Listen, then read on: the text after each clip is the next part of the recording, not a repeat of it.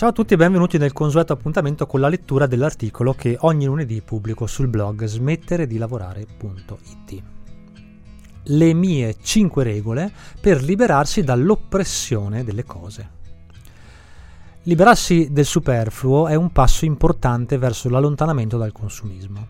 Quando comprendi che puoi fare a meno di quasi tutto quello che possiedi, inizi a smettere di acquistare e la tua situazione economica migliora notevolmente perché smetti di sprecare soldi in oggetti e servizi assolutamente inutili. In questo articolo vorrei svelarti le 5 tecniche che personalmente utilizzo per identificare e eliminare dalla mia casa e quindi dalla mia vita tutto ciò che non fa altro che impoverirmi e crearmi problemi.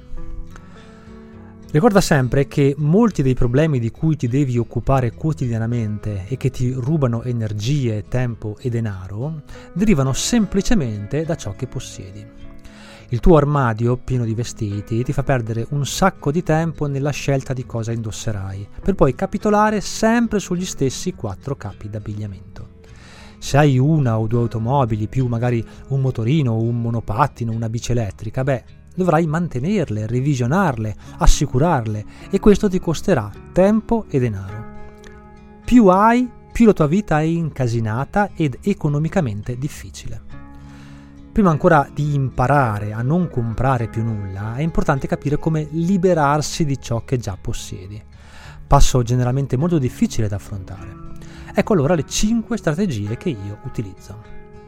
La prima è la regola dell'incendio.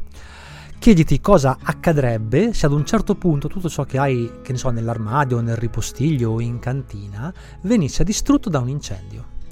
Se nella tua vita non cambierebbe poi molto e anzi ti sentiresti persino sollevato dal non dover più vedere tutto quell'ammasso di oggetti, allora vuol dire che puoi tranquillamente liberartene.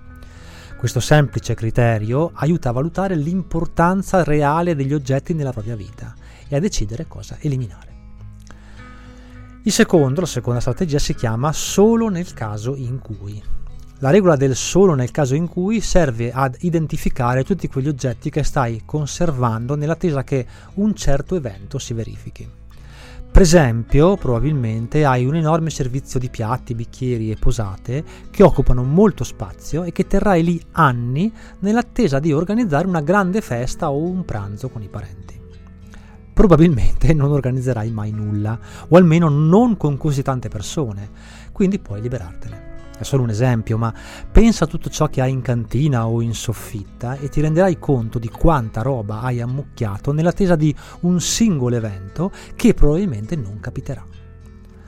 Puoi regalare o vendere tutto. E se tra dieci anni ti servisse, potresti fartela prestare quella cosa o acquistarla sul momento.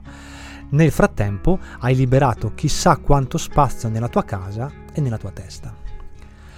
Poi c'è la regola dei 120 giorni.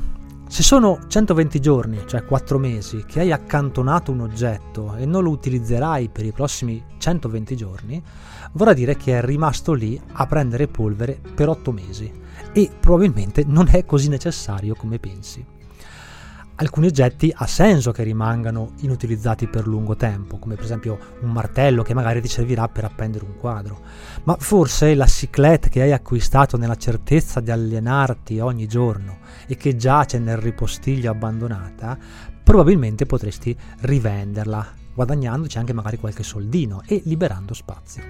Grazie a queste prime tre regole abbiamo un'ottima strategia per eliminare ciò che non ci serve realmente. Ora, per non cadere nuovamente nella trappola dell'acquisto insensato, possiamo applicare la regola dell'attesa.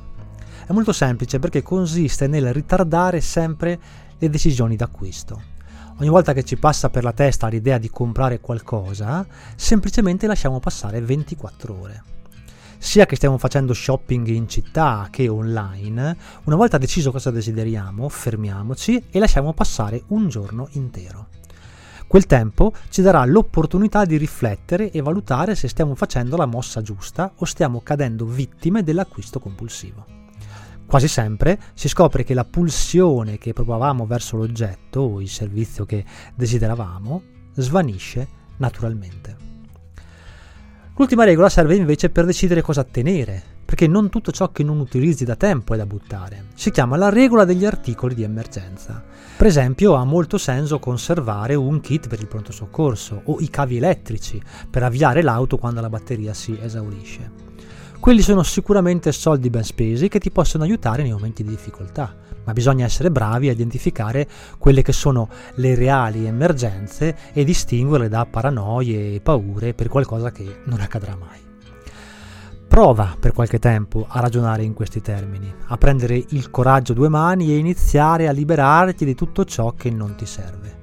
Potrai buttarlo, regalarlo o venderlo e ti accorgerai di come ti sentirai subito meglio lentamente la tua vita diventerà più semplice, avrai più denaro e scommetto che smetterai di dire per fare quello o quell'altro non ho tempo.